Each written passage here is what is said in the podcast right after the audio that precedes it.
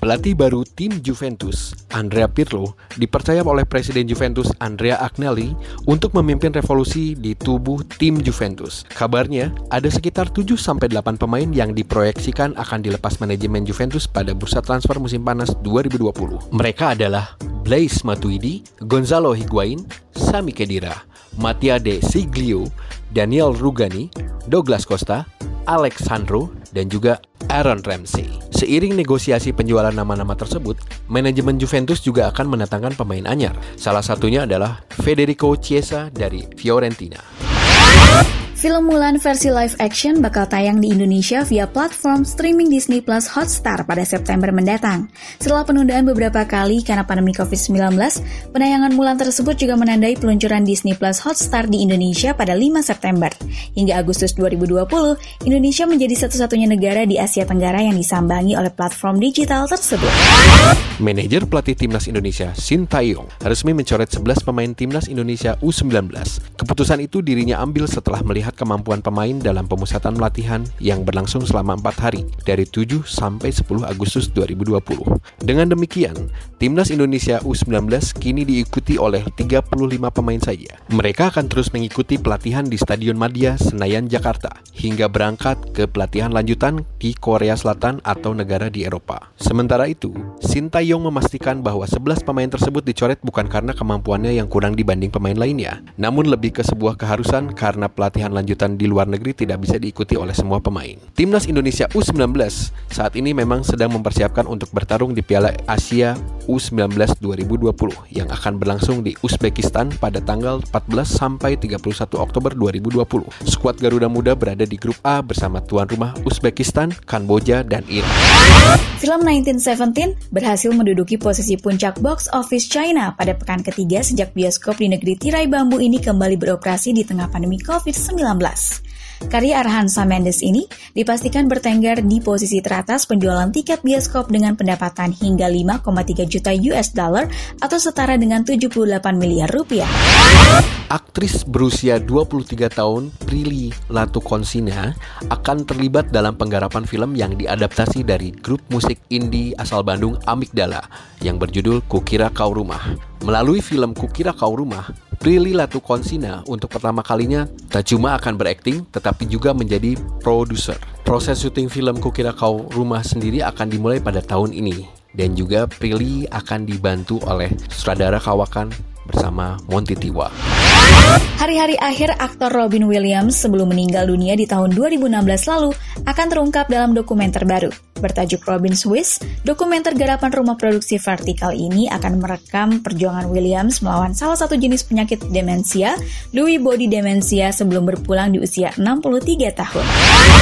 Pecinta tinju harus sabar dulu untuk melihat kembalinya sang legenda Mike Tyson untuk naik ring lagi. Di usia 54 tahun, Mike Tyson siap naik ring tinju lagi tapi bukan untuk perebutan sabuk juara, melainkan untuk pertandingan amal. Mike Tyson dijadwalkan akan menghadapi legenda tinju lainnya, Roy Jones Jr.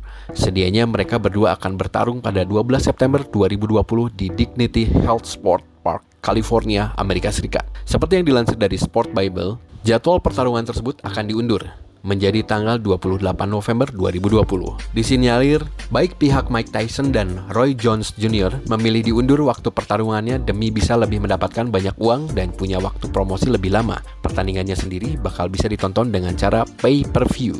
Selain itu, banyak pihak menilai penundaan tersebut bertujuan supaya kedua legenda tinju itu punya waktu lebih banyak untuk berlatih. Dan pertandingannya pun bakal digelar dengan 8 ronde dengan sistem KO yang tidak ada perhitungan poin. Kedua pihak pun sepakat dan hasil pendapatan dari pertarungan ini bakal disumbangkan ke Yayasan Amal. Mike Tyson dan Roy Jones Jr. terus disiplin berlatih, meski tentu rasio dan kadar latihannya dikurangi karena keduanya sudah sangat berumur. Langkah Kanye West menuju pemilihan umum Presiden Amerika Serikat kian berat setelah namanya diduga kuat tak akan muncul di surat suara daerah asalnya sendiri yaitu Illinois.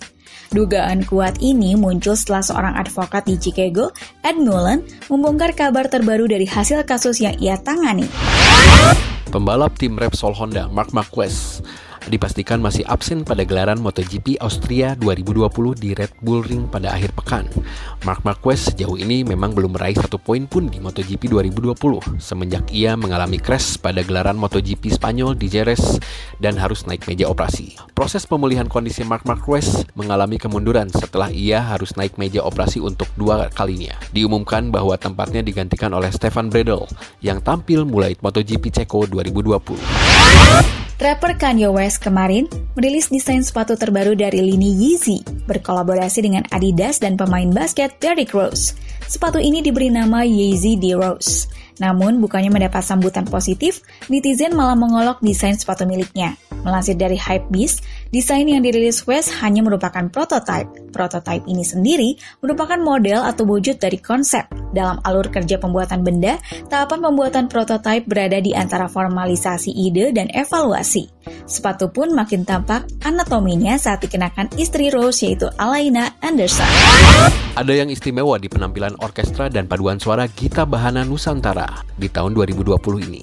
Orkestra terbesar di Indonesia ini akan menampilkan kolaborasi bersama dua penyanyi pop Indonesia yang terkenal, yaitu Raisa dan juga Isyana Saraswati. Kolaborasi Isyana Saraswati dan juga Raisa di Gita Bahana Nusantara akan jadi sajian istimewa di perayaan Hari Ulang Tahun Republik Indonesia ke-75 pada tanggal 17 Agustus mendatang. Sayangnya, karena pandemi corona, kolaborasi ini tidak bisa dilakukan secara bertatap muka, melainkan secara virtual.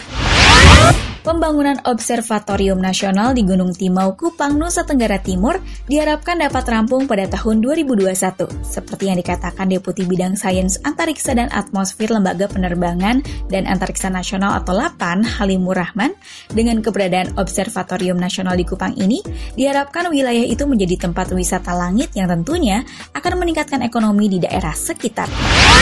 Memilih makanan seperti sayuran rendah glikemik bagus untuk menjaga tubuh tetap sehat nih teman Mara.